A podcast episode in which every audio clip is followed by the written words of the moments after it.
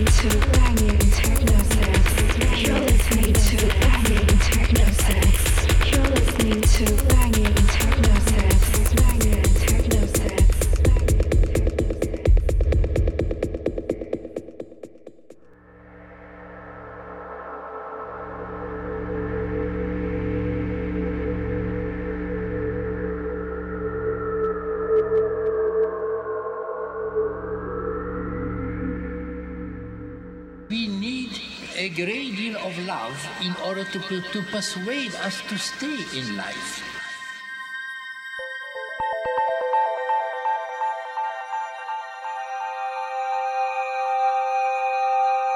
Listen to your heart. Your path is your own.